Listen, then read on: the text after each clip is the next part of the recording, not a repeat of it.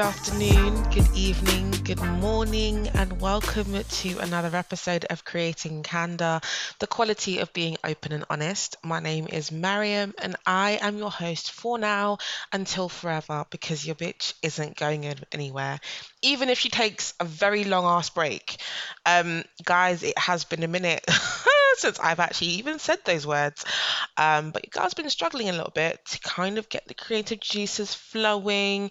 Um, and I had a massive case of imposter syndrome and decided that I wasn't going to do a podcast anymore. But you know what? We got over it. We are back hopefully consistently um, with more candid conversation.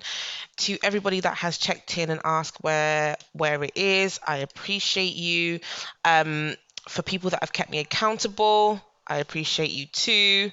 Um, and yeah we're still in lockdown and it's just a bit wild to be honest. It's all just a bit wild. But you know we're still breathing we're still moving and it's it's all good ish boy. Anyway, so this episode that I've recorded um, was actually recorded the day after we were first announced that we were going to be on lockdown officially. Um, and it's an episode um, that actually was timely then and it's timely now as well. Um, it's still relevant. Um, it's on mental health. I talk sit down with Deji, i.e., aka Dej the Ego, um, who is super knowledgeable on sort of mental health, and we kind of just have a conversation about mental health in the black community and we kind of touch on a lot actually um, the, my favorite bits include talking about um, the black community's obsession with weed and how it's affecting our black men and genuinely just what black men are struggling with mental health wise going forward. Um, so yeah, it's a super interesting conversation. Deji speaks a lot of knowledge, even if he does like the sound of his own voice. um, I mean, we all do really. That's why we're on a podcast. But anyway, that's not the point. The point is that this is an awesome episode. Please forgive the sound. Please forgive the fact that you haven't heard from me in four weeks. Um, please take in that it is Mental Health Awareness Month. May is Mental Health Awareness Month. I know it feels like we're all going a bit crazy because of COVID 19, but mental health is just, important, just as important as the physical health. So please make sure you're taking care of yourself mentally as well as physically during this time and always. Um, make sure that you are honest with yourself at all times. Be kind, be bold. Um, and I will see you for the next episode in a couple of weeks. See ya.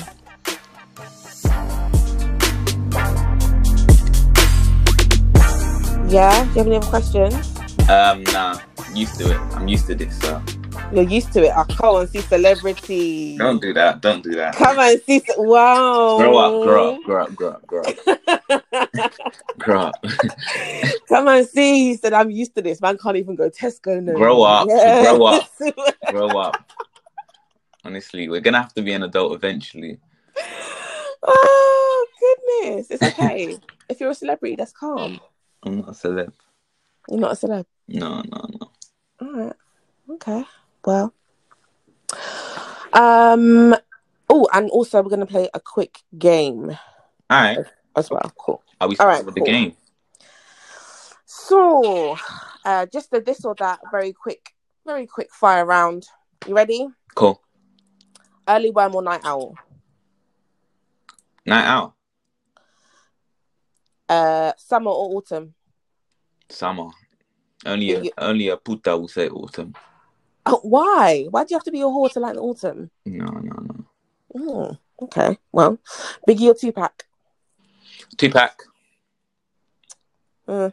Ketchup or mayo? Neither. Oh, what's your sauce then? Barbecue. Ah, uh, I respect it. Cool. Sweet or savory? Uh, sweet. Sure. You got sweet too. Yeah, yeah, yeah. I wouldn't have thought that about you though. To be fair. Nah, I've got a proper sweet tooth. Like it's ridiculous. What's your favorite like sweet thing? Harry Haribo's Star Mix or Super Kiddies Mix or the Smurfs or the Jelly Babies. wow. Rowntree's Randoms are good as well. Barbecue gardens are good. They are good. I do like those. Right, you're a proper sweets person, isn't it? Yeah, proper. Um, Mercedes or BM? Mercedes. Why? Just the shape. The shape. I like the shape of Mercedes. I like the interior as well. And I've never like people in my family have always had Mercedes. Well, my mom, I should say. Like, Mm. So I was just used to growing up in a Mercedes, and I just grew to love it. It just seemed a bit classier as well. I can see why you would say that. Not that I know that much about cars, but I can see why you would say that. Uh, last one, R and B or hip hop? Oh, hip hop. Mm, really? Yeah, hip hop for sure, man. Hip hop's hip hop, innit? So I mean, well, yeah. So, but R and B is R and B. So, nah, No. nah, nah, straight, straight hip hop, straight hip hop. fair enough. Fair enough. Can't fault you. All right, sir. Well, we've done a game. We haven't even said who you are. So, would you like to tell the people who it is that you are? How should I introduce myself? Should I say um, Dej, the um, mental health practitioner, forensic mental health practitioner, I should say, or should I say I'm Dej, the ego, the artist, or should I say You can say it all. Say everything. Tell tell the people who all of you is. Okay, so I am Dej. I I'm Dej the ego first of all. mm-hmm. Um, Who's who that? like an uh, rapper, artist, Afro bashment artist, I would say.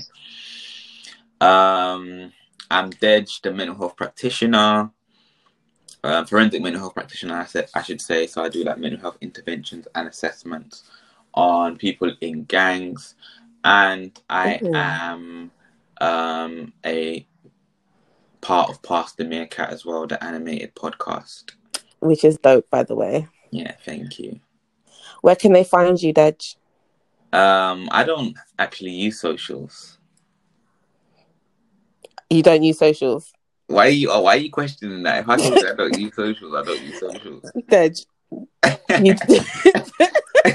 No, I'm kidding. You can find me Deji underscore VU on everything, or just type in type in Dej on your keyboard and Twitter. I'll probably be the first person to come out. Or type in D. I'll probably be the second person to come out if you type in D. See your ego. This is why they call him the I'm ego. joking. That's. I'm joking. Yeah, I'm yeah, joking. yeah.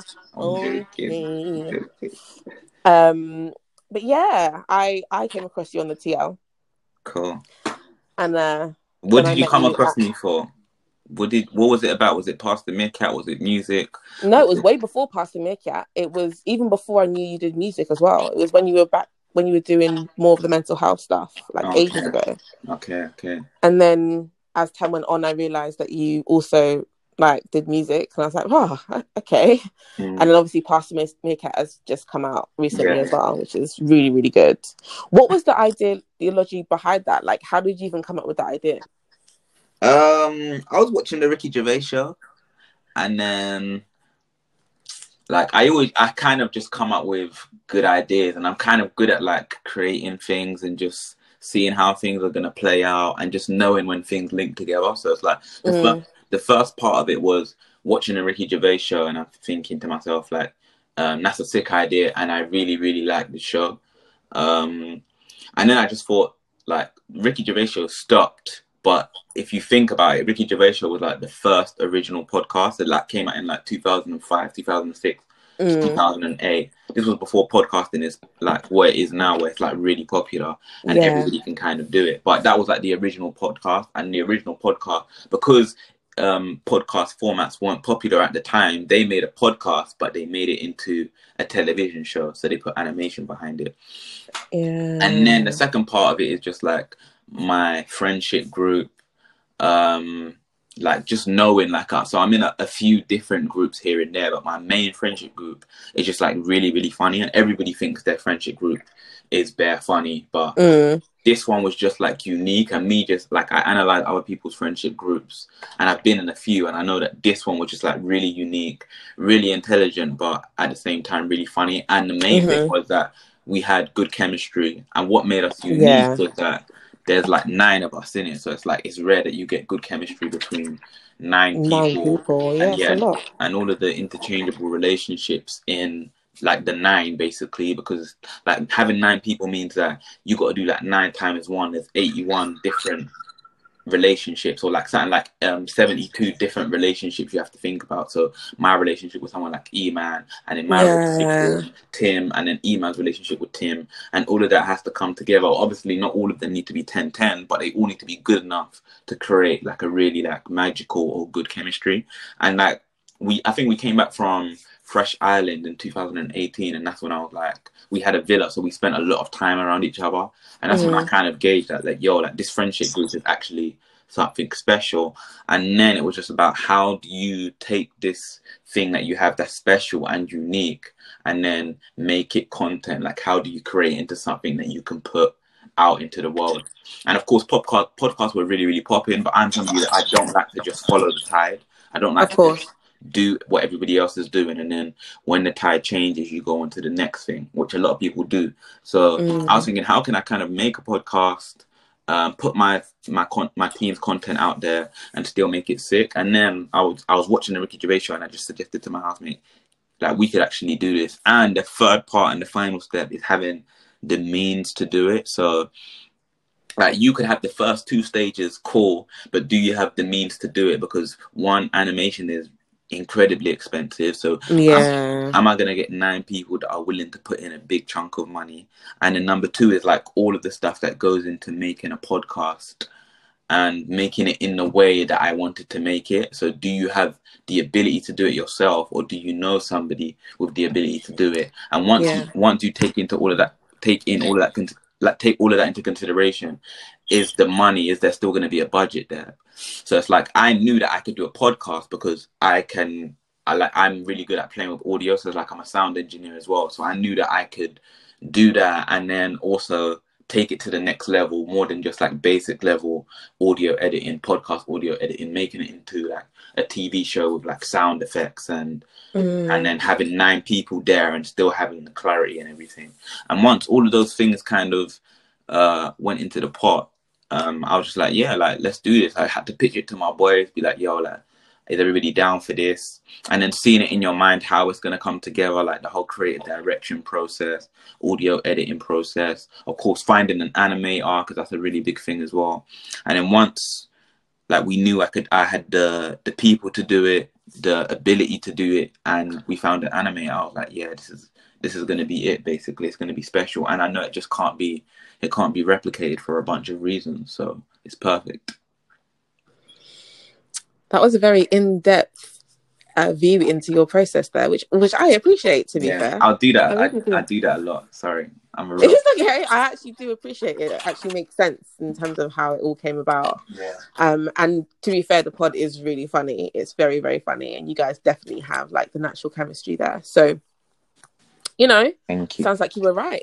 To be fair, Yeah, man. Like I'm, I'm. I knew it was gonna be good, but I'm even surprised about the way it took off. And it's like I just know there's still so much room for improvement. And if the first, um, the first season or the first few bits of it, which was kind of like a pilot season, um, Mm. did that much, like I know, um, like it's just gonna go off. Like when season two comes out, and if we can start to create content quicker, um, Yeah. like it's just gonna be incredible. We'll just keep getting more fans. The old stuff will always be there. Will always be good. So I really want to like cement myself in like not the podcast podcast industry. Like I will kind of dip and dabble into that because it's popular at the moment. So it would be naive of me not to kind of um, align myself with that that tide. But really, I just want to cement myself in like the TV, comedy, entertainment industry kind of thing, and that's that's my means of doing that. Makes sense. Absolutely makes sense. And uh, I'm sure it's going to do well anyway. I'll be uh, looking out for it. When is season two due out? Oh, can I tell you that it's coming out? It's coming out. It's coming out. Um, it's coming out soon. It's coming out. It'll be. It will come out when the sun is out. Basically, it will, it will come out when the sun is out in the next few months. Okay, that's Yeah. good to know. Okay, so the other part of you that you mentioned was that you're Dej, the mental health practitioner, hmm um, and that's actually the, one of the main reasons why I wanted to talk to you today, is because um, I feel like attitudes have changed towards sort of mental health and people are talking about it more. And hmm it's it's always a buzzword I, that it's come to. I think people are throwing always throwing around like the depression anxiety you know sometimes even the more severe ones. Um and so we're all a bit more aware of it. But i actually like from my perspective the undertones of that is that we're not necessarily getting better at dealing with it. We're kind of great at identifying it and thinking oh yeah that's great and we all self-diagnose but Yeah. are we actually using therapists and has our attitudes towards therapy changed Mm. That's a it's a loaded question. Yeah. mm, I think I think you, well, you're you're right in what you're saying in that it's more about people are just now more aware of it rather than accessing actual interventions like therapy, for example. Um, but I think that the first step to actually moving towards like the first step to taking it more seriously is always going to be awareness. Like you have to be aware of the problem. So the fact that now there's like a big push about or over like the last two or three or four four years actually like five years there's been a big push to making mental health more of a thing. And even some of the harmful narratives on the timeline or some of the neutral narratives on the timeline just the fact that people are having a discussion about mental health and some of the mm. harmful narratives are getting shut down that's all of that like the nhs get pressure, pressure getting put on them to add mental health services celebrities talking about it like all of that is adding to awareness like awareness is literally the first stage. Like if they say that there's like steps of change like they've got this t- circle of change.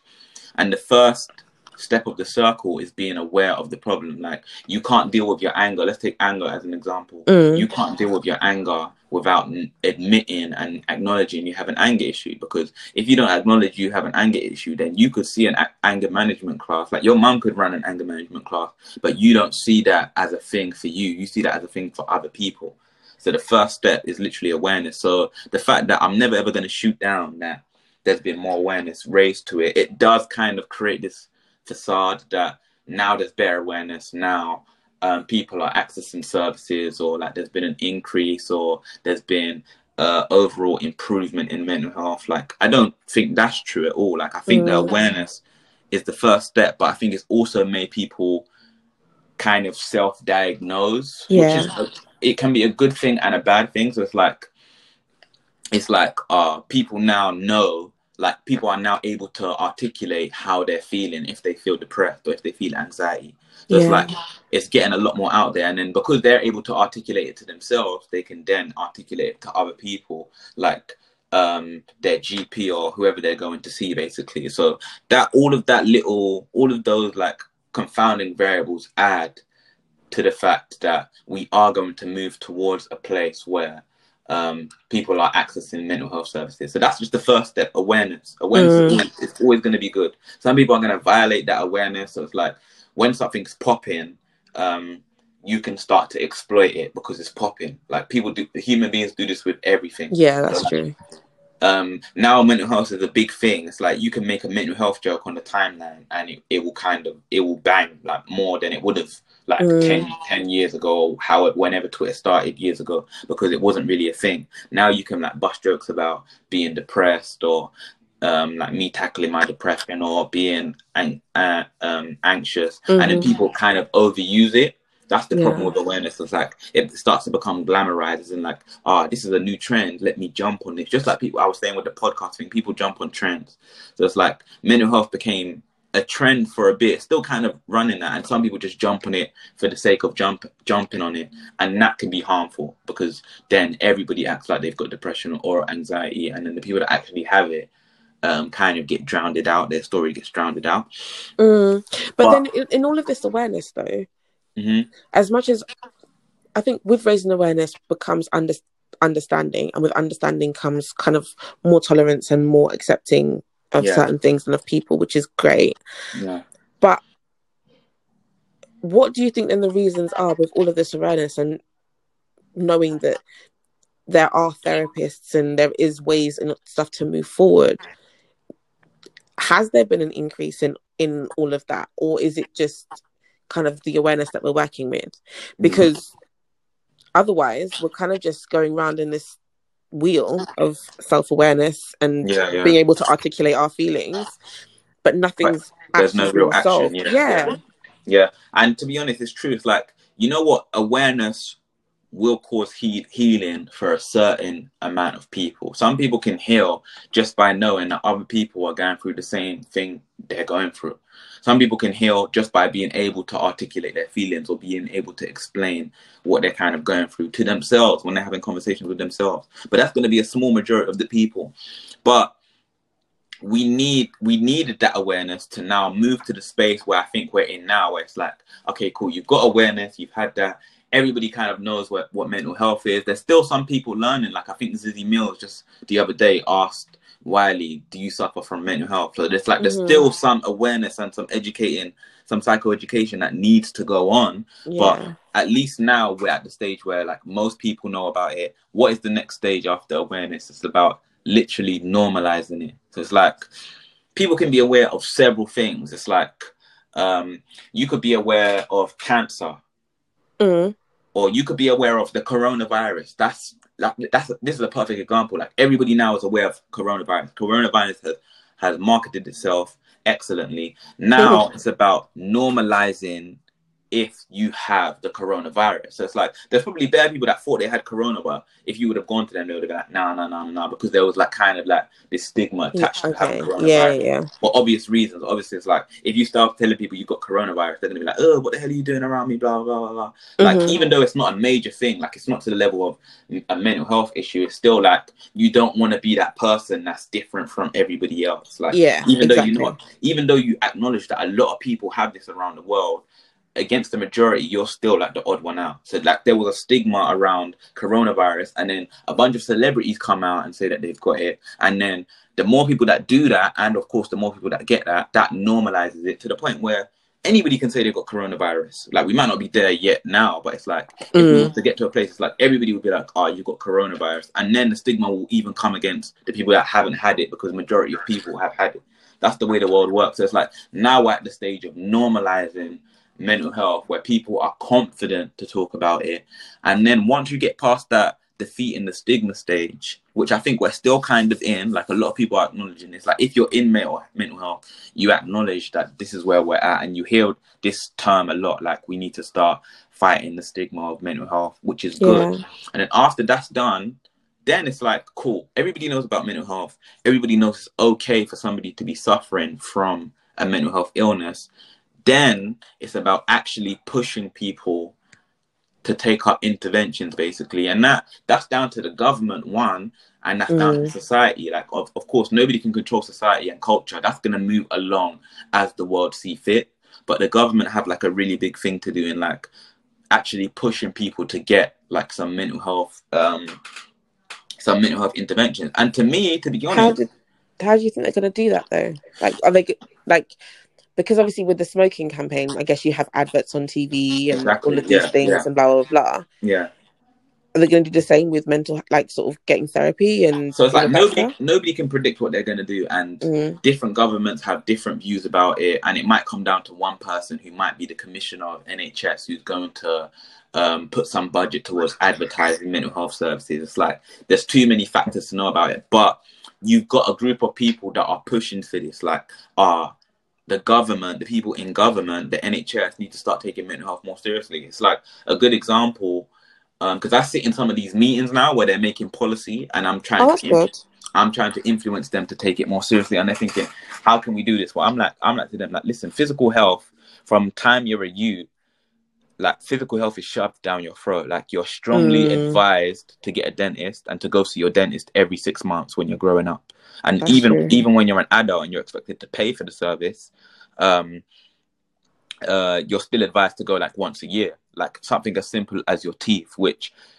you could see as physical health but if you, you can go your whole life with messed up teeth it's not going to really have an effect it's not it does not have an effect on your physical health like it's not a life or death situation yeah. it's not affecting your functionality. Like it might affect your functionality if you're getting picked on, but not at like first level, basically. Not at like when they're calling you bucktooth Bill in the Exactly, playground, yeah, it's yeah. clearly affecting you then. Yeah, yeah. But it's like you can you can kind of get through it, but they still kind of encourage that, and they do that with a bunch of physical health like measures. Like in school, you have school nurses that do eyes, nose, ENT tests. I think they're called, where they check yeah, your eyes, your ears, and your nose once every year when you're in like year one and year two and year three. So it's like they're taking that seriously, and that's like so they're basically saying, listen, we understand that this is important. We're gonna make sure that regardless of you, like because of our policies, you're going to get this service regardless of whether your parents want to do it or not, or whether the child wants to do it or not. Like this is like basically a core module that they're saying.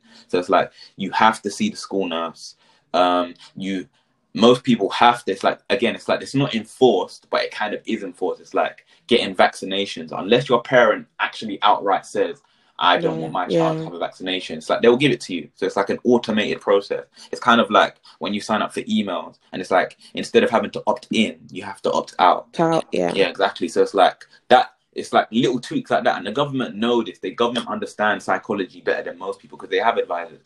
They know that more people are. If you give people the choice, like an overt choice, then they're gonna start choosing. But if you don't give people a choice, then they're most most people are gonna do what you want them to do. So an automated service. It's like, why don't we do something like that for mental health? Like, why can't you have a school counselor that has to see every single child once a year or once every six months? Like, there's ways to like start um, introducing these interventions. Just like people have to see the dentist or the school nurse. Why don't you do that? And it could just be like Mm. a little checkup. Like, of course, there hasn't been a presentation of a problem, so it would just be a little checkup. Like, uh, let, let me just ha- ask the child a few questions. Do like one counseling session, one play therapy session, one Lego therapy session.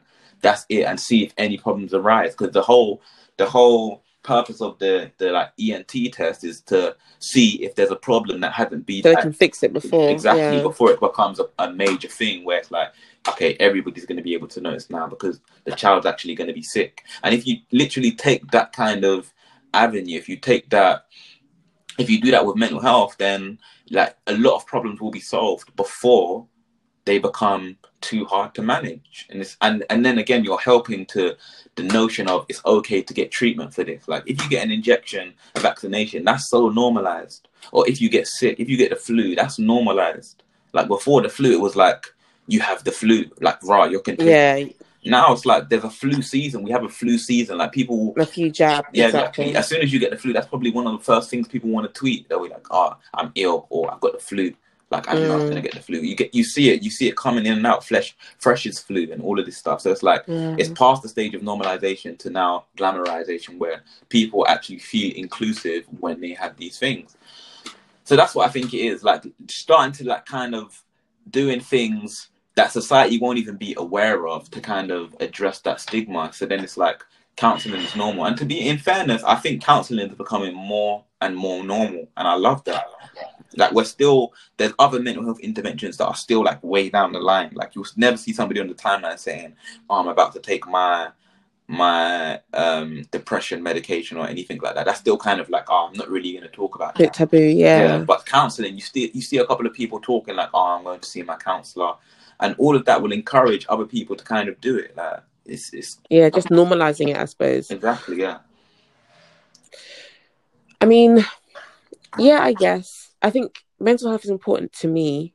Um, as I trained to be a counselor, I started becoming a counselor, and then I um didn't finish because because it was very heavy. Yeah. Um, but I think since then, I think because obviously when you train to be a counselor, you have to dig around in your own head a little bit. Yeah, you have to. Um, you have to make sure that you are aware of what your own triggers and Yeah, what you're Issues. what you're going to be bringing to the session, basically. Exactly Yeah, and what you may need to protect bias from and all that kind of stuff. So I think it became quite apparent to me then how important like it was to one help yourself and two that others needed that help as well. yeah, Um because if you think about all the things that we come to go through in life, yeah, like like the spectrum is so broad and so wide, so wide that you kind of need.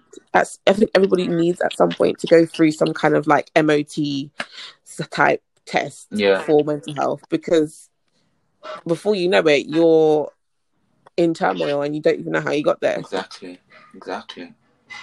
Exactly. Yeah. So it's like we have to be able to check ourselves and like human beings just as a species. We're not going to know to check ourselves unless it's enforced. Like even though like because physical health has been so hammered into us we wouldn't even know that we need to check our ears or we need to have a prostate exam at a certain age or mm. any of the other tests that come in that are kind of like compulsory or, or like highly advised. We wouldn't know that unless the government told us like yo this is the norm. This is what we've seen over time. This is what we need to do to kind of tackle it and that's it like that's you literally just need to take that you need to take that approach to to, to, to mental health and i guess i understand i always try to show an understanding as to why we're not there with mental health at the moment because of Mm. course physical health is like it's the closest thing you're going to get to survival which is like a basic instinct basic human instinct so it's like you have a physical health problem it normally affects your survival so like i was having this i was almost about to have this debate on the timeline the other day i was like Uh oh. this this whole lockdown has um like major mental health implications as in like Yeah. if we was to go in it for some people it would have like major mental health implications but it's like it's the best thing to do because we have a, a major physical health problem so it's like a mental Yeah. health versus physical health battle basically but that doesn't mean you should just neglect people's mental health or not think about that or try to delay or stop a lockdown if possible. But of course your first priority should be physical health because it's like the closest It's thing how you survive. exactly yeah yeah. And it's true actually. This this coronavirus i think at the the time we're in at the moment i think mental health is actually a really prominent topic. Yeah. and um it's quite funny how this is actually happening today. But anyway um because obviously yesterday or whenever this comes out we were told that you know basically we're on lockdown like we're not allowed to leave the house unnecessarily. You know you're only allowed to go and buy groceries you're not allowed to go and see your friends. You should work from home. You should you should be working from home anyway. All that stuff. And you just you know if you get seen out for an not allowed reason then you could be fined or like incarcerated. Yeah that's correct that in itself for someone who is let's say has great mental health at the time at this time is very scary and like anxiety provoking. Yeah. Let alone obviously the people that do suffer with poor mental health already and you know sunshine and exercise and all of that stuff is really helpful to them. Yeah how are we going to cope? How are they going to cope? Yeah, it's it's it's, it's mad, but it's like it's one of these situations where unfortunately it's like there's nothing you can do. Mm, The government won't say this, but it's like all of these in a crisis like this, all of those measures you've put in place, all of these like self care measures you've put in place to kind of look after your mental health, they kind of go out the window because there's literally nothing we can do. It's like again, it's like that physical health versus mental health battle. mm, Um, it's like it's just like the two things they're probably thinking about is one, which is the first thing, which is going to be the economy for sure, how it's going to affect the economy, and then two, it's going to be people's mental health. But physical health will trump both of those things, and that's the reason we we've been told to go into lockdown now. And it's one of those ones where it's like, what do you even tell people? It's like it's literally just a situation where it's like there's nothing, there's not really anybody to blame in this scenario. It's just like there's nothing you can do. Like it's just this is something that the world has has put onto us, and we're just gonna have to deal with it. So it's like we're just gonna have to deal with the repercussions after, yeah like, basically. what do you think the repercussions are going to be Um, I think, of course, huge economic repercussions. I think a lot of people are just gonna feel different. Like I don't know, like this could be like a mad bounce back, like just the way the economy will bounce back some way. It could be like a mad mental health bounce back because I'm thinking like, and you've seen a couple tweets about already. My mindset is thinking, cool, I'm gonna be not, I wouldn't say depressed, but I'm not gonna be my happiest for the next three weeks while I'm in lockdown because I'm a very social person. So I'm not gonna be at my Mm. happiest. But once this is done, it's like I'm going to overload on that, and it's like Yeah. I won't even feel bad about it because I've literally spent three weeks inside. Like I'll be going out and then going out again and then going out again and overloading on that happiness. And because I know that a bunch of people have the same mentality and there's a backlog of fun, just like there's a backlog of all of these events that need to happen, like yeah. the Premiership or the Olympics. Like there's gonna be a backlog of fun in your head. NBA, Yeah, like- all of it. Yeah. It's like these things still need to happen. They're still gonna. Most of these things, some of them are gonna be cancelled permanently, but most of them are just going to be pushed back to a time where, okay, cool, the lockdown's done now. We couldn't do what we wanted to do in this last month or two months, so now we're gonna push it on you now. And that's gonna give bare opportunity, bare people opportunity to have fun. It's like just because people just want that relief, especially when you've been stuck out, stuck at home for so long, and hopefully it actually happens when it's summer. So it's like Honestly. Oh my gosh. yeah, it will just be. It's gonna be. So it's gonna be like, okay, cool. You suffer for now, but when you when you come out, it's gonna be like, it's gonna make the summer better than it would have been if there was no lockdown. Basically, True. We'll enjoy it more. We'll we'll appreciate it. exactly. Yeah, and like sometimes, I sometimes half of me thinks to this like, if it wasn't for all of that, the death and uh, the fatalities and like the sickness and then the burden it places on like everybody else, like with regards to funerals and everything, I'll be like, you know what, this is one of the best things to ever happen to the world as a collective to make you just appreciate life. Like, yeah, definitely. just like be nice to people and just enjoy life because literally you know now you have a perfect example now is that we have very very little control over what god or what mother nature whatever you believe in. We have very little control over what's going to happen. Like an asteroid could hit the earth in 12 months and then and then that's exactly it. yeah we can't we, we can't do nothing to control that. The government can't do nothing to control that. Just like the government can't do nothing to protect us from a pandemic as you as we're seeing now. And this is the one the one time where it's affecting the whole world simultaneously. Yeah i don't think we've ever had this in our generation. Like you've had world wars but there are still some people during the war they weren't affected because they weren't involved in the war even though it was a world war. This is something that's literally going to affect every single country yeah like at the Yeah. same at, simultaneously as well. Not like okay it's going to affect you then. It's like simultaneously affecting everybody. It's like so i'm hoping that there's this like massive bounce back just like there's going to be an economic va- bounce back. There should be like a mental health bounce back. There's still going to be some repercussions of course but i'm hoping there will be something. And the repercussions are just going to be maybe down to like other confounding issues. So it's like maybe because this has affected your finances now you're you're not going to be like you've lost your job and then you're going to lost your Mm. job or maybe because they're now taking your con- predicted grades into consideration then now you're going to be unhappy whereas if they didn't if this didn't happen then maybe you would have been able to study harder get better grades and avoid that slump in happiness. But it's just things you just can't control. Like i just i sometimes i just think what do you, there's just there's sometimes there's just nothing you can do and this is one of those situations there there's not much you can do basically. Yeah, we have very little control in the situation at all.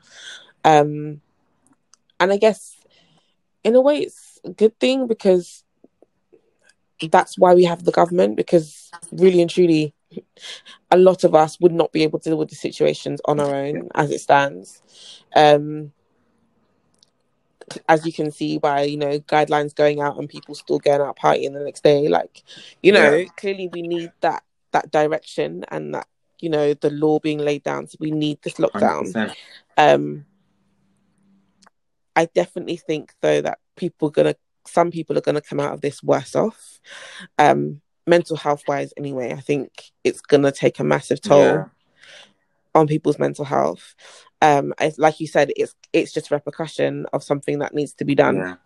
um but i'm wondering i know there's not much that we can do but is there anything that we can possibly do to mitigate that like do you have any i don't know tips or tricks or just i would words of wisdom I would say for for tips while we're in it, I would say mm, try to create a structure. Like a lot of people don't know how to do this. Like when structure is not imposed on them, they can't create a structure. And this is something that you literally have to do like it's a task. So even when we weren't in lockdown, I have a task every Sunday night or like Saturday night to do my diary, my calendar. So I have I have bare things that just keep structure in my life, like my diary. I've got um marketing timeline, Excel spreadsheets, and I've got my notes as well, like my to-do list on my notes. So try to put that in place and try to do that for the foreseeable future. So I was literally just my housemate was just saying to me that oh he's bored, and I was saying to him like, listen, I can't live like this. Where it's just like you don't know what you're doing.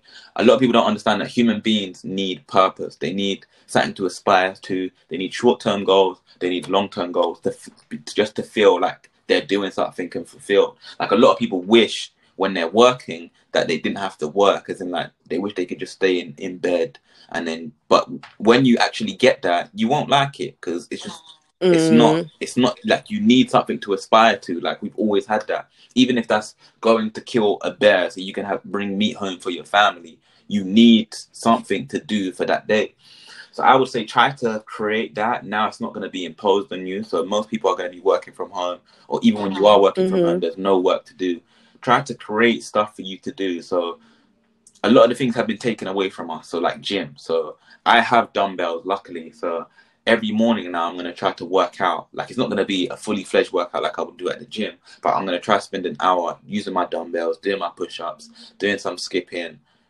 doing all of that kind of stuff. That's gonna take an mm. hour, maybe probably two hours out of my day. Then I'll take a shower, and then this this a good time to cook meal meals as well. Like so, plan cooking. Cooking can be fun. It can be cathartic as well. Plan cooking meals.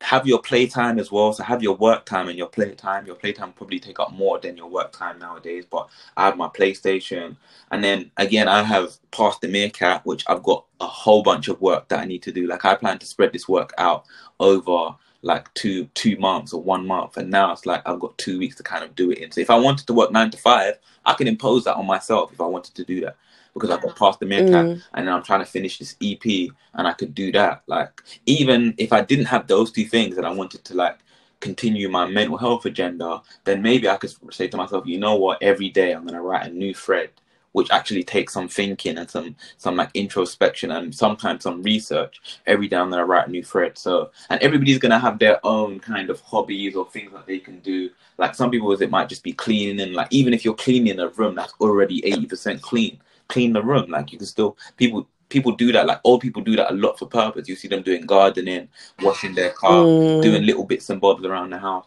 all these coming to clean several times over and over and yeah, over like, again oh no! Oh give yourself, gosh, it's gonna be a long. I would say months. give yourself some sort of structure. There's still bare things to do. Like you could do online courses. There's still bare things to do. Like we're just not used to it, which is the reason why there's a bunch of complaints. But if you're trying to look after yourself, it might be the hardest thing to do because it's like you don't want to do. Nobody wants to do work in the way we perceive work, but work actually mm. keeps us going and makes us appreciate everything else we get to do when we're not working basically.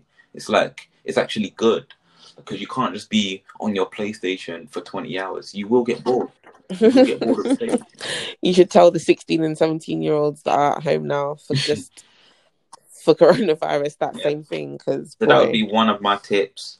Um i would say i always give this as a tip. Have conversations with yourself every night. So just think about how you're feeling and think about how you can change things um, if you're feeling lonely, use social media, but use it correctly. Meet people to meet people. Mm-hmm. That do all of that kind of stuff. Have your friends set up your your house party with your friends online, and just get your social need, get your social stuff from there. Basically, that's the only thing we're gonna have. So try to do that. I would say a lot of people are stuck at home with family members that they don't like or they get into conflict with. I'll try say try to limit your time around them as well, but then appreciate them at the same time. There's a lot of stuff you can do, but it's like you actually have to sit down and plan. Yeah, make it, like, yeah. In, like I'm actually gonna do this. Like, cool. If I spend two hours in the living room, I'm gonna make sure I take myself away from the living room after two hours. It might seem like you don't need to do that, but that two hours you've taken away from the living room might stop you from getting into an argument which is going to affect your whole mood, and you don't have nowhere to run to. Like, mm. so you're still going to be in the house or in that room with that person that you argued with. So that's what I would say. Just try to think ahead. Try to plan for a problem before a problem has arose, basically, and do that. But yeah, keep busy, man. Like try to keep busy. Give yourself work and give yourself play. Yeah, I definitely feel like the structure one is important. I think the first or second day that I was working from home, I didn't have any structure, and it was just all a bit. I don't know. It just felt a bit weird, and obviously I've been un- unemployed before as well, and you know that kind of lack Yeah, of yeah. purpose.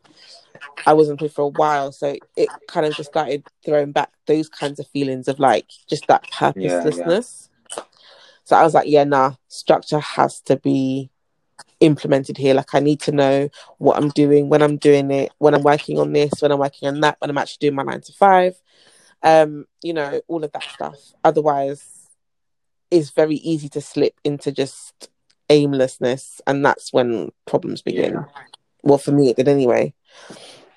Yeah, it's tight, man. It's tight. It's gonna be hard regardless. Like it's gonna be it's gonna be difficult for me because these things that I'm saying are not they're not really natural. We've ne- we haven't really had to do them to this level, and sometimes again, if you live with a like a family that you can't get away from, you might not have the means to do that. But do whatever you can. Like you're gonna be the best person to know what you can and can't do in your life. And I would just say, Mm. just adjust whatever I'm saying to your life, but structure is going to be key. Time away from people is going to be key. Time socializing online is going to be key as well. Yeah, definitely, definitely. Oh gosh, it's such a weird time. Such a weird time to be alive, It's man. crazy. Like it just feels so surreal. It doesn't even it doesn't feel like it's real. Yeah, I remember watching Boris say the lockdown last night, and I was literally just like, I. This is gonna be wild. wild as hell. Man. But what is it? And we'll Don't do that. it. I just, I'm just like right now. I'm really just hoping that it ends before the summer is up. Like I would be really upset. It's like things like so things like this can take a toll on. This is the kind of thing that will take a toll on me. If I Mm. know I've missed out on summer. Like I like, I'm somebody that I don't like to go out in the winter, but I really love to go out in the summer, and I like to spend like the whole of winter and probably spring doing stuff so I can enjoy my summer. Yeah.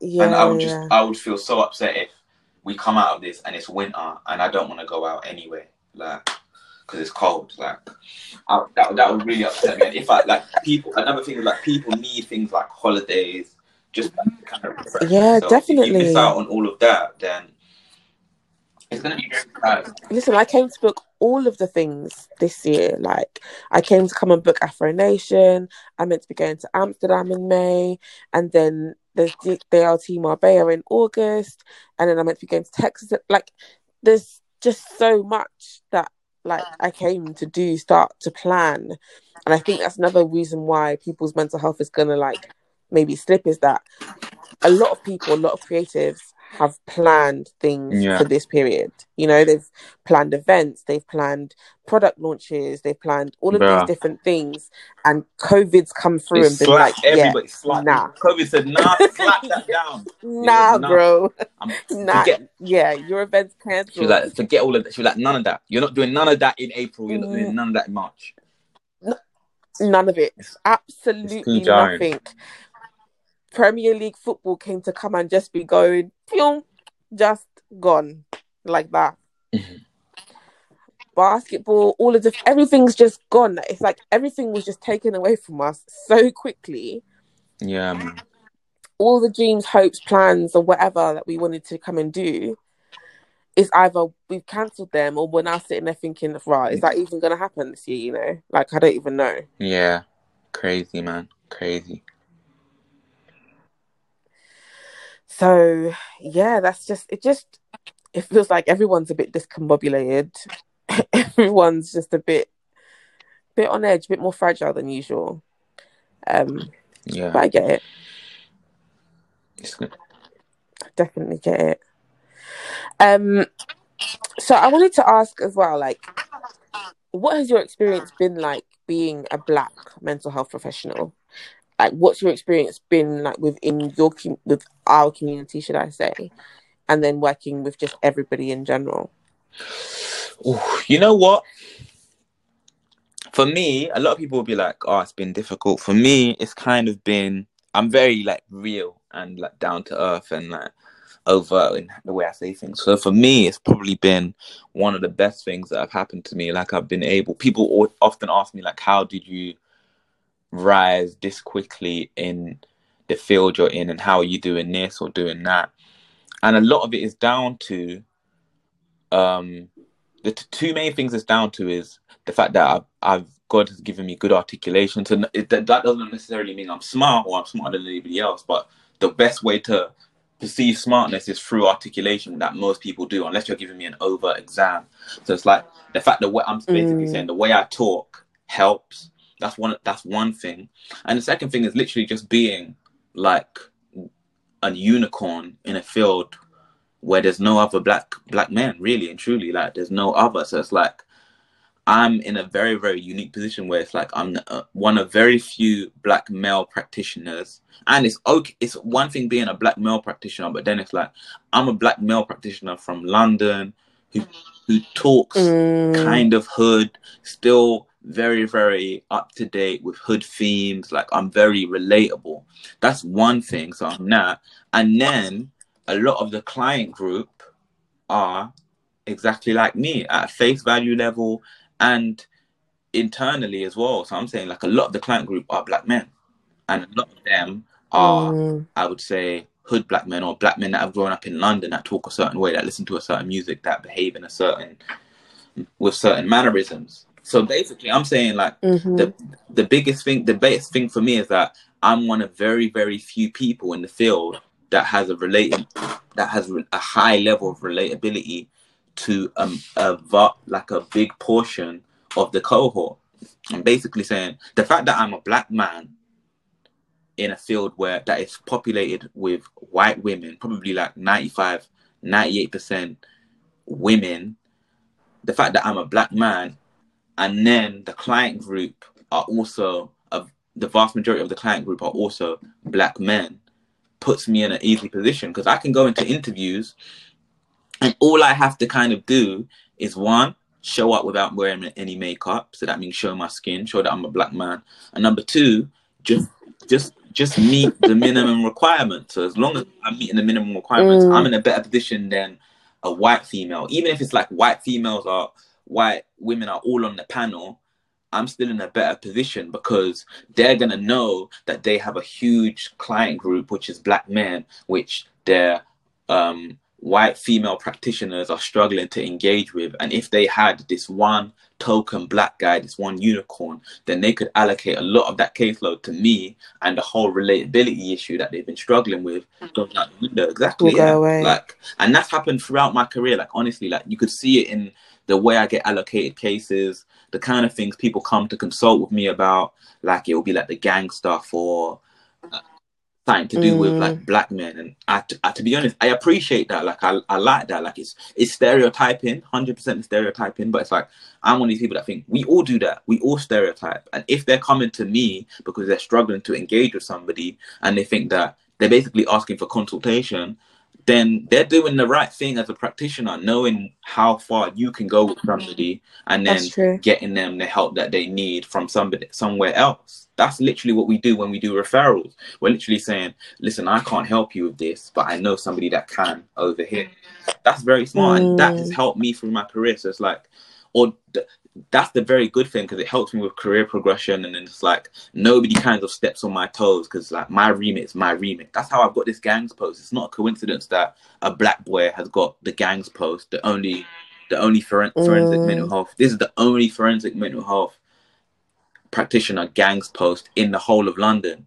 Like in the whole of the uk it's the only um, post that's that's wow. a mental health post that's allocated to gangs. It's the only one in the UK. That's a very very un- niche thing, and it's no coincidence that a black man that was once in a gang that still lives in London, grew up in London, and kind of talks the way some of these gang members talk, got the post. It's not a coincidence. That's actually that's smart targeted profiling. Like that's what that is, and that's helped yeah. me because if I didn't get this post, then I might not be happy. This is like the one job where I'm seeing I'm happy, and it's like I've got so much autonomy, and even my manager or my previous manager trust me so much to do the work into to the point where it's like she's of course an amazing manager. She was an amazing manager, and she knew more than me about mental health, so she could still consult with me. But when it came to the gang stuff, I was explaining that to her.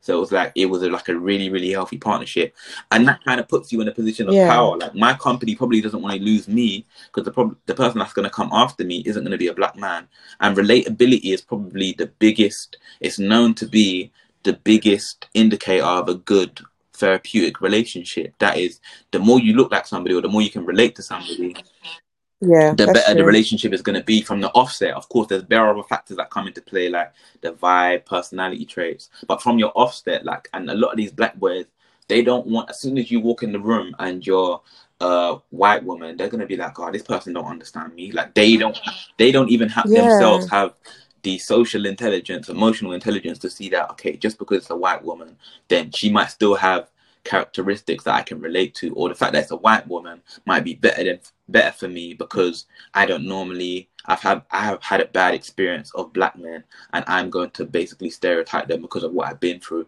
at a subconscious level. They don't have the intelligence or the the introspection to to do that math, to do that calculation. So Yeah, but in the saying that, and they don't have they necessarily have the the introspection to do that. No, but actually, even outside of a therapeutic relationship, sometimes you naturally feel more comfortable in yeah, most with of the people that look yeah, like you. hundred percent.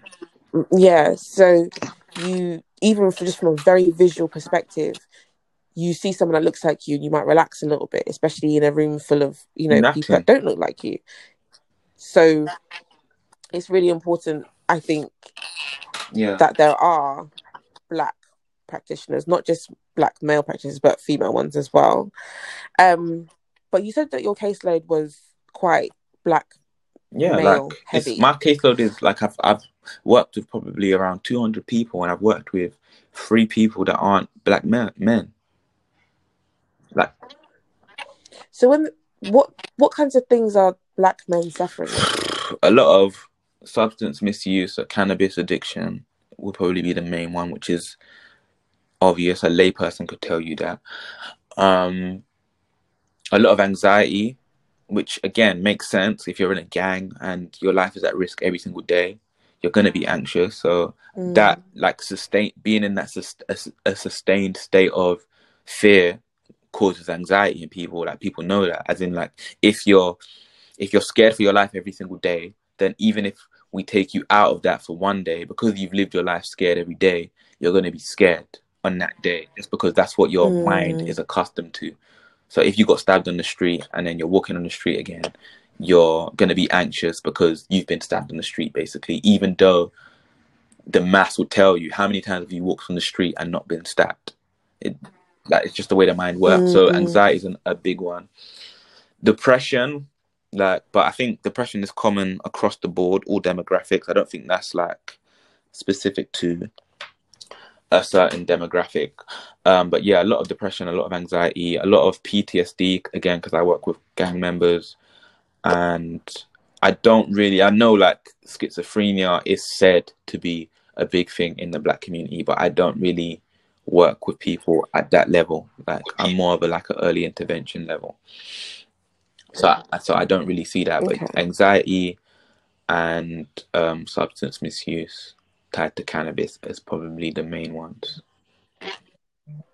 What are the the kind of side effects of substance misuse? Boy, like anxiety is one, uh, paran- paranoia, Mm, um, lack of sleep, um, aggression, uh, and just an overall like huge effect on functionality. Feeling tired, not feeling motivated, a bunch of stuff. Like it's just, it literally, it's Mm. literally like a the cannabis is proper like a killer. It's like a killer drug, like a proper suppressor. That's what I would call it. Like, as in, like I'm just gonna squeeze you into this space where it's like you just want to smoke me all day, and you you're not gonna have the motivation to do anything else except for smoke me. And once you smoke me, I'm gonna suppress you even more, make you make you tired, make you sleep. mm, And if you're not smoking me, then you're gonna feel weird. You're gonna feel tired still because you haven't been sleeping properly, and you're gonna feel paranoid. that's basically what it is, man. And I, I just think all, all round, well, they say smoking anything, to be honest, like because of the chemicals going into your brain and the smoke, it makes you dumb. Like it literally, it that's the that's the simplest way I can put it to people. Like it will burn neurotransmitters, it will burn them out, it will burn. Mm. So it basically, I'm basically saying it burns, it will wear out connections in the brain that will make you process information first of all in the wrong way and a lot slower. Like the more you smoke cannabis, if you've been smoking, especially when your brain's supposed to be developing, you will be dumb. Yeah, like, true. And you can, I think, I can actually see that in some people that have been smoking for like 15 years, like or 10 years since they were like 14 and they're now 24. Like, yeah, you're gonna be dumber than other people. Like that's not that's not how you would say it in a professional way, but that's that's basically what it is. Like, No, yeah, you're you're gonna you're be to be less intelligent than most people because you're just not thinking right. You're not thinking straight. It's to make you make bad decisions, and you need to be a person. You're to probably be in a world where you need to make on point decisions, not irrational decisions all the time. Yeah, I mean, it just feels like something that's that we're never gonna give Mm. up. Smoking cannabis, it just it, it doesn't feel like people are Yeah. ready to let it go. And it's one of these all. things where we're seeing this now. Like when we're dealing with things like this, like cannabis and the coronavirus, you need to not do individual psychology. You need to be thinking about group psychology.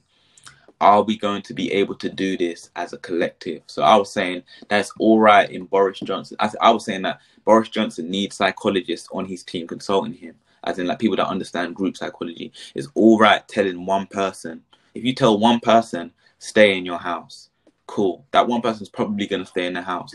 If you tell a million people to stay in their house, you're probably going to get 2,000, 3,000 people that aren't going to stay in your house just because they don't really care about the problem or they're not obedient anyway. Like we have people out here committing crimes, disobeying the law. Like they're not going to listen to stay in their Mhm. house instructions because you've told a million people, or in the UK's example, 60 million people to stay in their house. You cannot. You would be a naive person to expect 60 million people to stay in their house, and you also have to think about how many people are going to disobey these orders. If you get people disobey, if you're going to get, if you're speaking to 60 million people, then you might have one pe- million people that disobey you one million people is enough to make it Mm. look like it's a problem in the grand scheme of things. So it's like if one million people come out of their house, it's like you've got ten thousand on the beach here. Then it looks like you're being disobeyed by the whole population, but you're not. Like you're not. You're being Yeah. dis- disobeyed by a small percent of the population, but they still that still means big numbers because your sample size originally was was so big. Yeah, so it's, It's like huge. and then you need to realize Yeah. because you're going to have a huge number of people so a million let's say he tells 1 million people in london to stay in their house and then 1000 people disobey him and go to an event and then people on social media through other means are seeing 1000 people at this event and then they're thinking right other mm. people are not really taking it seriously and there's bears of them like it's not just like it's me there's bears of them to the point where if i actually went to this event then the police are not just going to pick me out out of all of these people and the police aren't going to be able to arrest everybody anyway. So then you start thinking, if everybody else is doing this, why am I? Exactly, yeah. Like same thing happens in supermarkets. Like people don't understand that the people that go to these supermarkets are not the dumbest people in society. They're just the people that are thinking to themselves, "Cool, there's about to be a lockdown. Let me go and buy some food because I don't want to be left in a position where I haven't got food."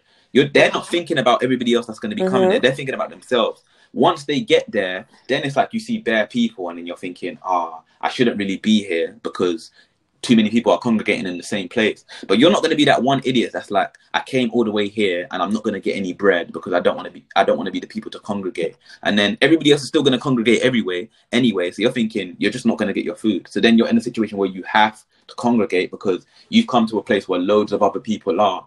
Like people need to start seeing this as this is 1,000 individuals that make up a group, and we need to re- realize how these vi- individuals are going to behave in the context of Think, a group, and not as individuals. You can tell one person not to go to.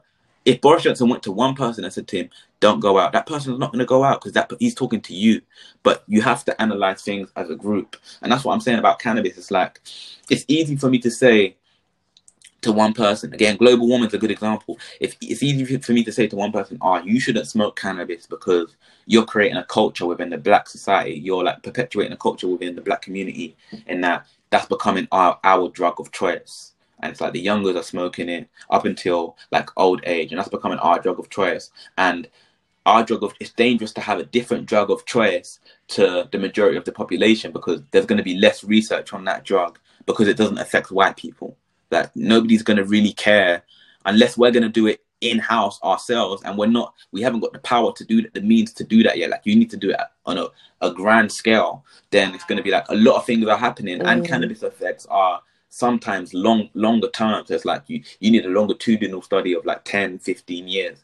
Like if we don't have the people to do this then people are just going to be smoking cannabis and we're going to be thinking we're all calm and we're all fine because no one's doing research to tell you like these are the effects of smoking cannabis because white people are not on the drug like that. White people do smoke it, but it's not their main thing. Like they're not going to be doing research like they're doing research on alcohol or they're doing research on cocaine because it's not affecting mm. their people, which is like that's people are selfish in general. Mm. So it's like we could just be doing this. We're perpetuating a culture, and it's so hard to tell one person. Like somebody like me. Like imagine I was a weed smoker and I just wanted to smoke once a week or twice a week and just pick up from my dealer and just smoke casually. Like it's not really affecting my functionality.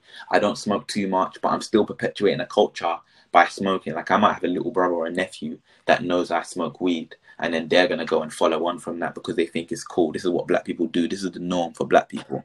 But it's so hard for me to for anybody to tell me not to do it because I'm thinking to myself, come on, in the grand scheme of things, I'm not really affecting everybody. That's what people think about global warming. That's what people think about coronavirus. You're thinking to yourself, just me, little old me, in the grand scheme of things, um, affecting everybody. So it's like we almost need this group unity in saying that, oh, we're all gonna cut down smoking weed and make it less cool for our culture. But it's just hard. Like I just don't see it happening. Sometimes I just think to myself, I don't have the lifespan, I don't have the years and the power to make this change. and So I'm just like, I might as well like, and it's gonna stress me out trying to do it and failing. So I might as well just live my life mm-hmm. and enjoy it, let it affect the people that it affects, and me try to influence the people around me. So that's my girl or my son or my friends and everything, and making sure that they don't fall into this trap, and then using that so they branch out to their children and their sons and everything. But with regards to making yeah. like a whole like black culture change, like nah man, like I've kind of given up on that dream. I'm just doing what I can from like in my work and in like my immediate vicinity because right now it's our drug of choice. There's gonna be no research on it for the next probably 10 years. There might be a black person doing research on it right now. Your results are going to come out in 10, 15 years. And by that time, it's going to be too late. Like, if you do research into what happened with um, crack and the CIA in like LA and in America and everything. That's something. But when you when you tangle things up for generations, they take generations to untangle. Yeah, exactly. So, come out, like, yeah, it's not. It's, definitely. It's, it becomes not my fight. Basically, it's it's not.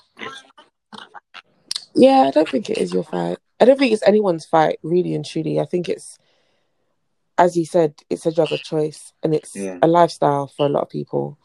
Um, it's and for a lot, it's an addiction. Yeah. If we if we're calling if we're calling 100%, it it's an addiction. Um, and if we look at all of the kind of substance misuse and alcohol being the main one, I suppose, or the more quote unquote hardcore drugs, all the signs and symptoms are the same. They're just probably less like yeah. drastic in the short term, if that makes any sense. So people think, oh yeah, I'll stop when I'm old, or oh yeah, I'll stop when you know I get to, you know, or I have kids, or I'll stop then. I'll stop exactly. then. It's what people do with cigarettes as well. Yeah, exactly. Um, like you see, cigarette cigarettes are fantastic. Another fantastic example. Like it came into it came into the world, and then after like twenty years of people smoking and it becoming a habit through generations, then people notice like, yo, this is actually a big problem with regards to like physical health problems like cancer and stuff.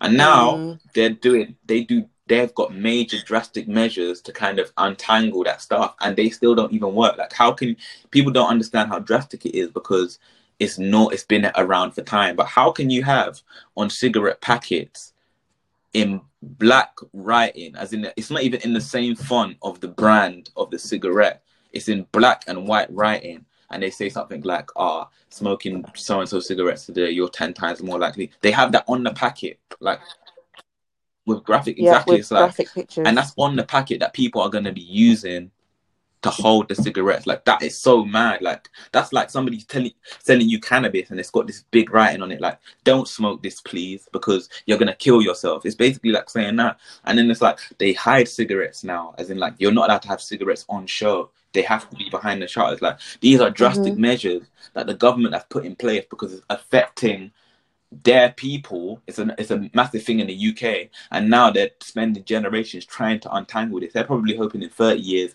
less people smoke because they're literally making it less less accessible and making the the um the consequences more accessible. But who's gonna do that for cannabis? Like no one's gonna do that for cannabis, and it's like even now, like people still smoke. Like even with those messages on, like people still smoke. They've been smoking since I've been alive. So that's a good twenty five years, twenty five plus years. Like so, it's gonna take long to untangle, and we don't have. Again, we're not developed as a society, as a people, as, as a community. It's unfortunate, but because of things that have happened in the past with regard to slavery, we're just not developed. So we don't have as many researchers as white people do.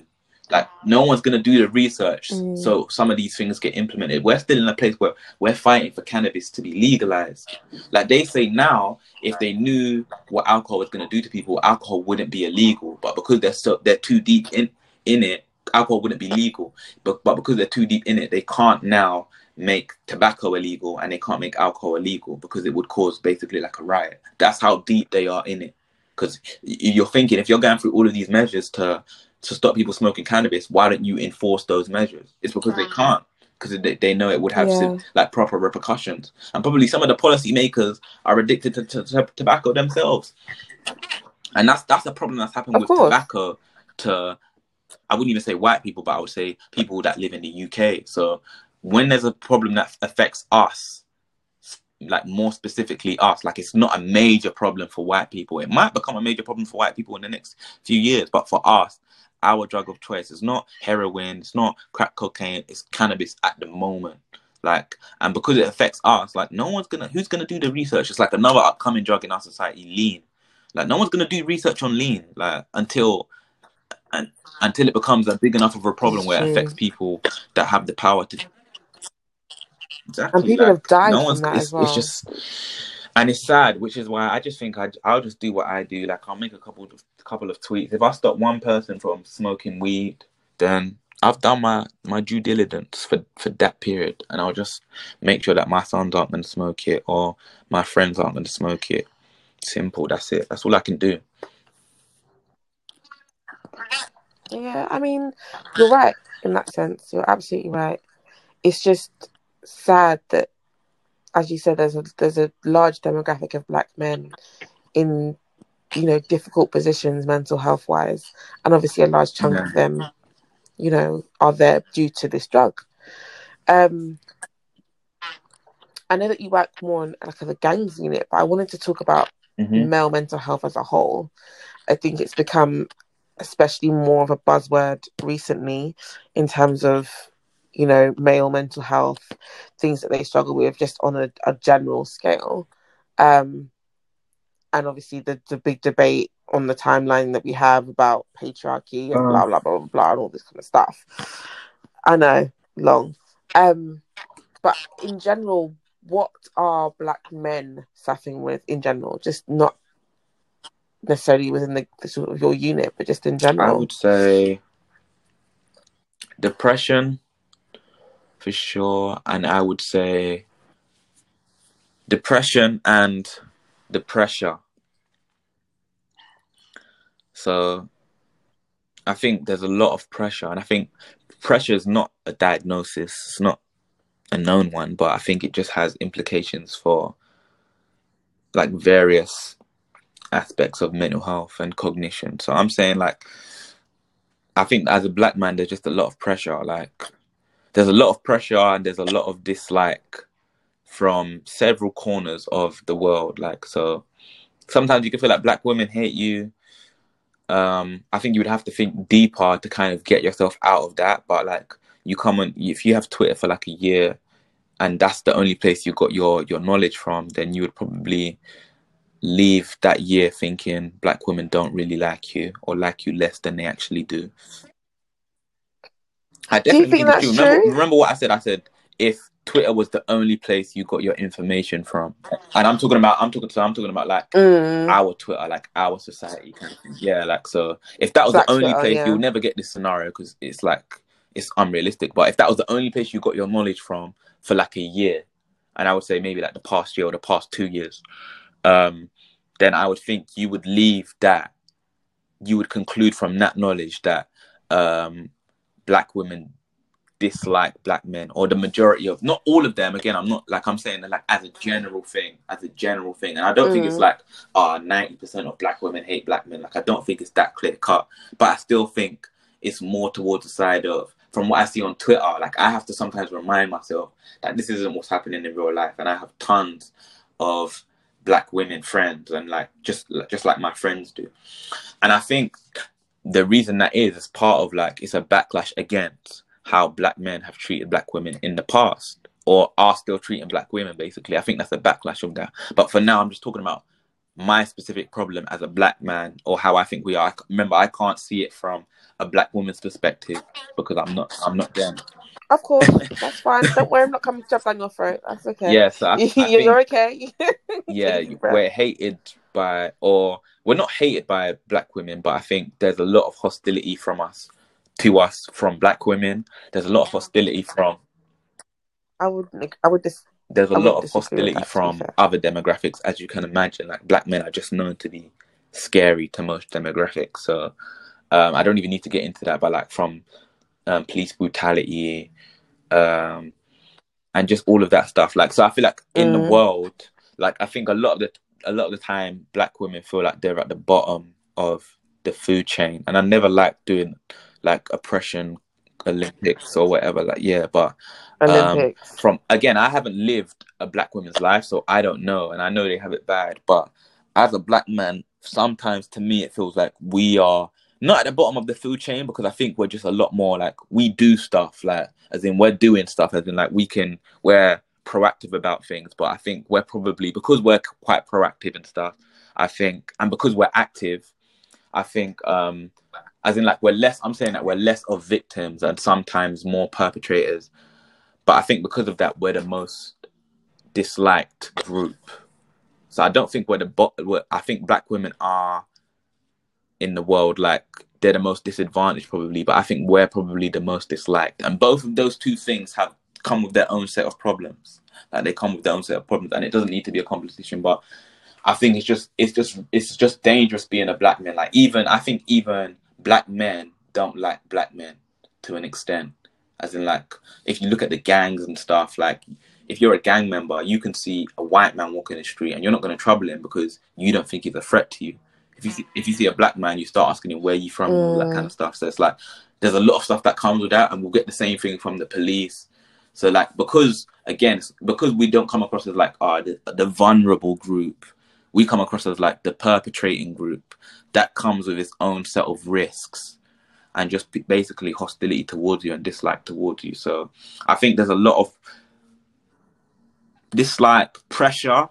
Pressure comes from again like you still have to be a provider, and you have to be a provider when you're a weak inside as well. So we're not white men, um, but we still have to be providers, and there's more of a culture being generated as we go along the years of that, as in like, oh, you have to start earning money, or so and so earns this, so you have to do that, and we're still in this stage where men are predominantly seen as the provider, or you're supposed to be the provider. So even if I think it's okay if like I'll be calm if my my girl earns more than me. I would even be happier because I think I'm more equipped to deal with all the stuff that comes with being not not earning as much money as somebody that you see as your competition. But I'll be happy, but I think a lot of men wouldn't. Like, because it just comes with a lot of pressure, and it comes with like people are going to judge you, or you're going to be embarrassed, or someone's going to say something about you. Mm. So I think pressure is the main thing, but I think that that that that makes us do a lot of shit. So it it, it affects I think But who I think puts that I think it comes from everyone. Where does Like that literally, no one from? can kind of say, "Ah, I'm not responsible for this." Black men themselves, like I think, just like with the hostility, I think everything comes from everyone. Like where it's not like there's a one set group that put this on us. Like no, because one set group doesn't have the power to do that. I think it's just a collective in the world. Like black men do it, black men, black women do it, white people do it. Like that's just the way it is. Like it's just it's it comes like there's too many different different like aspects of it to even like go into. Like just being a man in general comes with its own set of things, and then you're a black man, so then you have to deal with another set. Like it's there's way too many things to come into, but it's like it's it's a what it's a collectively the world a world effort basically. It's like what we've all done to, to get us to this space. And some of that is not it's not gonna be our fault, the people that are living today. It's gonna be from generations back. And some of the things that were kind of like Yeah. I'm not here to kind of blame everything on the white man and put everything down to slavery, but I think a lot of stuff will kind of kind of stems from that. A lot of stuff stays from slavery and just like patriarchy. So, but it's like we're here now. There's not even any point in talking about where it came from because there's there's no way to do the research. There's no way to tie it down to one thing. There's too many different factors. You can't weigh them. So you might as well just talk about where you're at now, and this is where we're at now, basically. But yeah, I just Mm. think there's a lot of pressure, and I think pressure is probably the main thing that causes like just risk taking behavior. First of all, black men are known for risk taking behaviors, so like committing crimes or doing things that you nece- you Mm. shouldn't necessarily do, maybe to impress somebody or to get in, to get money or something, and then depression when you can't live up to the standard that has been set, but you can't talk about it either. But why? What? So what is it? Do you feel like you? Okay, so obviously we know where it comes from. We know that a lot of black men were obviously raised. A lot of men in general just raised not to be emotional, not to speak Yeah. about how they're feeling, not to talk. You know, that's not a masculine trait. It's not how we view masculinity, etc., etc., etc. But obviously, rec- well, I'm not not necessarily obviously, but I would say recently there has been a massive push or a massive campaign for men to talk more, to be more vulnerable, to open up more, to talk amongst themselves, to talk to their partners, to just talk Yeah. in general, or talk to a therapist or whatever. Um, I would say up until maybe about a year or so ago, most of those Yeah. campaigns that I saw were spearheaded by black women. I would say more recently, there's been more men sort of standing up and like holding groups, etc., etc., and Yeah, which is great. But it's still nowhere near as much as maybe it should be if you're saying that, you know, there are high caseloads Yeah. of black men in mental health units suffering all from all of these things. Yet yeah. there's still this. It's just I think again, it, like don't talk about it.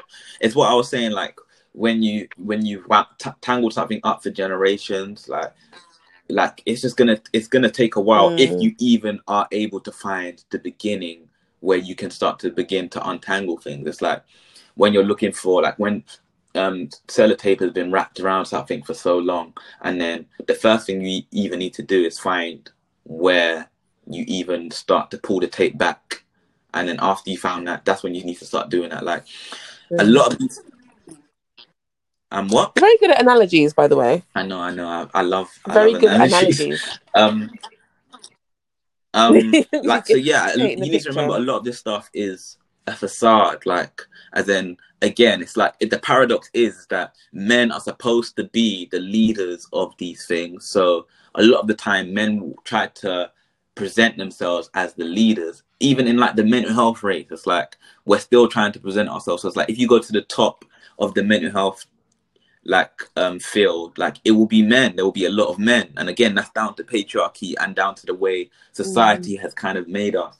But we're not the lead like you can tell we're not the re- leaders because there's still some things that men will never ever talk about. And i'm talking about like i'm talking about maybe 99.9% of men will never talk about like a men like imagine uh uh, a man was raped when he was young, like, and this is you you like you'd be naive to think that this isn't happening on a major scale. Like maybe not to the point, Mm. maybe not to the the rate that's happening to young girls, but it does happen because young boys are vulnerable, as in like power can be exerted over them, just like young girls. It's not like when Mm. you're a young boy, you're bare strong and you can beat up your uncle or beat up whoever. So this is definitely happening, especially in Africa.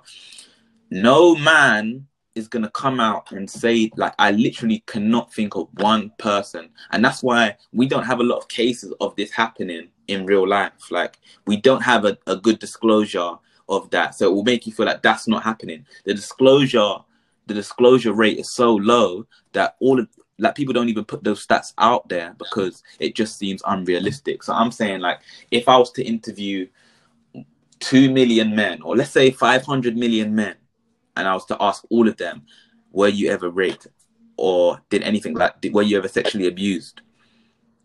And then the stats that they're getting back is one person is saying yes.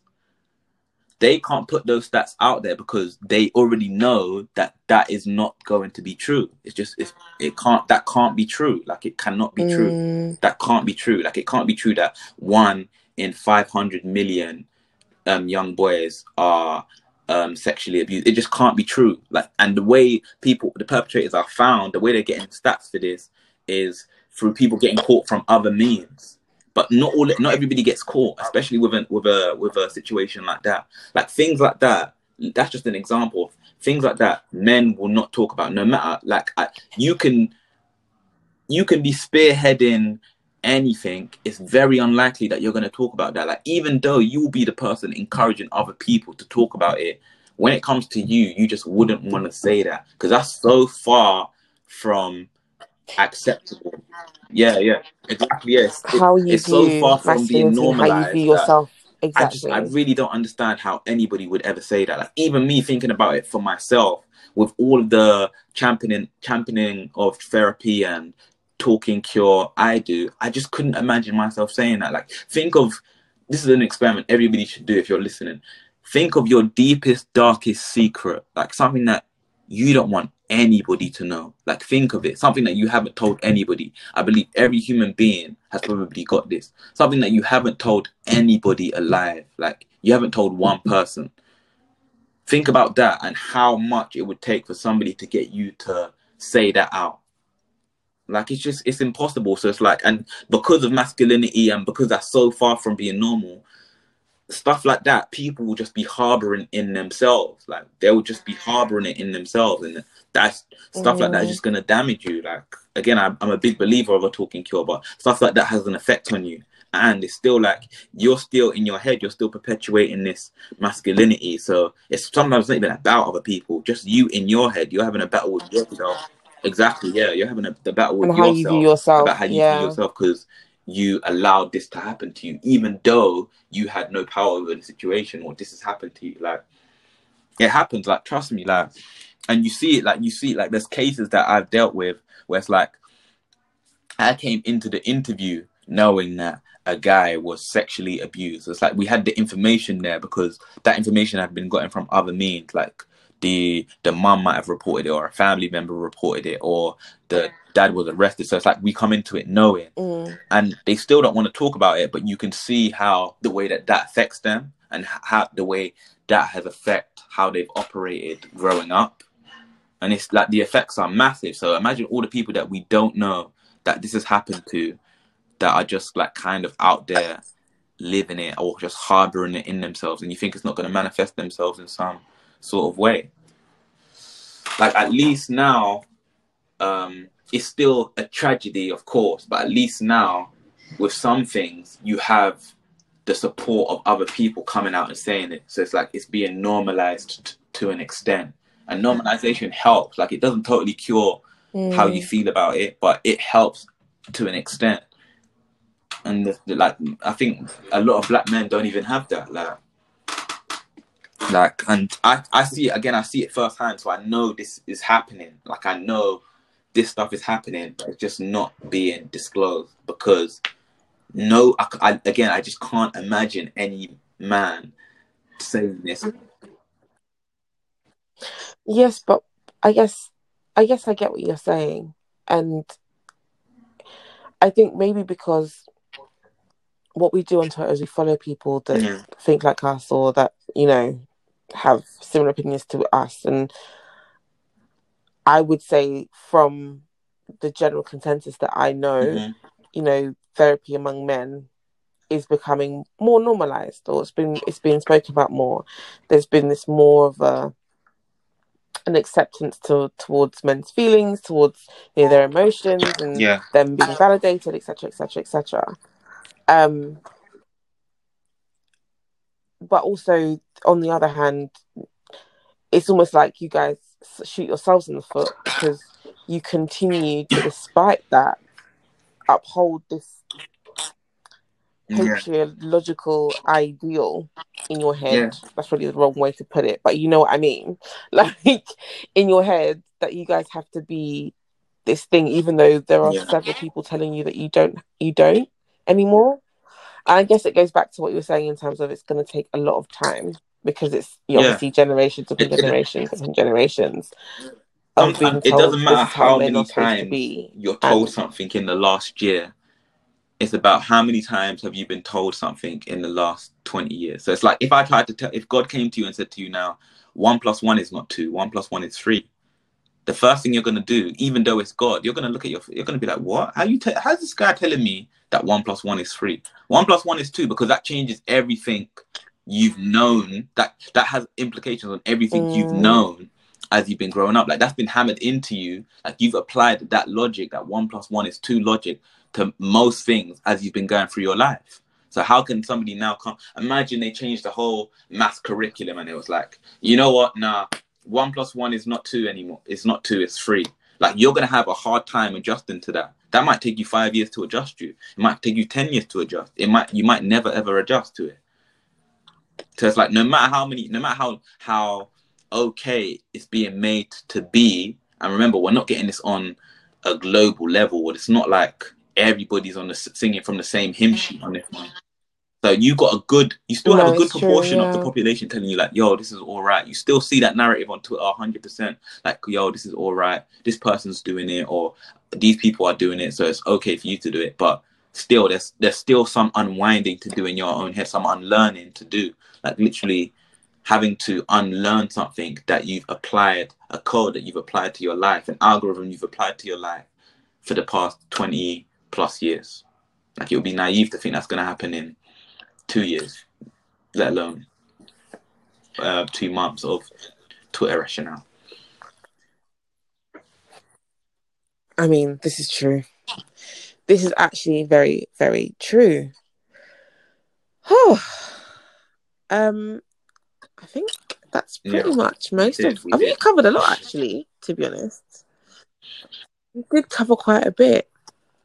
Um, I'm going to get you to free the realness in a second, um, because that's just one of the things that we do when creating candor. Um, which I actually didn't come and introduce, but it's fine. I will add that in later. Um, yeah, you're gonna rant Right. for th- th- mm, 30 seconds. Do you want do 30 have to, seconds do or have to rant about anything? You can rant about anything you like. Oh, it's completely up easy, to you. you know. What do I want to write rant about? Um. Okay, give me, give me, give me, give me, give me thirty seconds. Yeah. You want 30 seconds. Okay, I'm gonna time you and everything. Because of us, because I, I can't count 30 seconds. I hope accurately. so. All right, you ready? Three. Okay, I want everybody to go and watch Pass go. the Meerkat because it's a really, really original idea.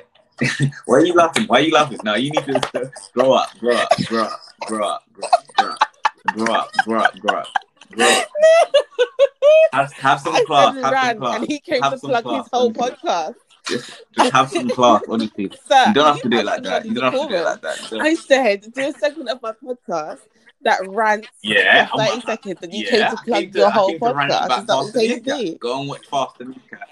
Open now. It's so, it's really good. Um, it's unique. It's It's it's hilarious. It will take up 40 minutes of your time in this time where we're looking for things to fill our time. Um, it's a very, very original idea.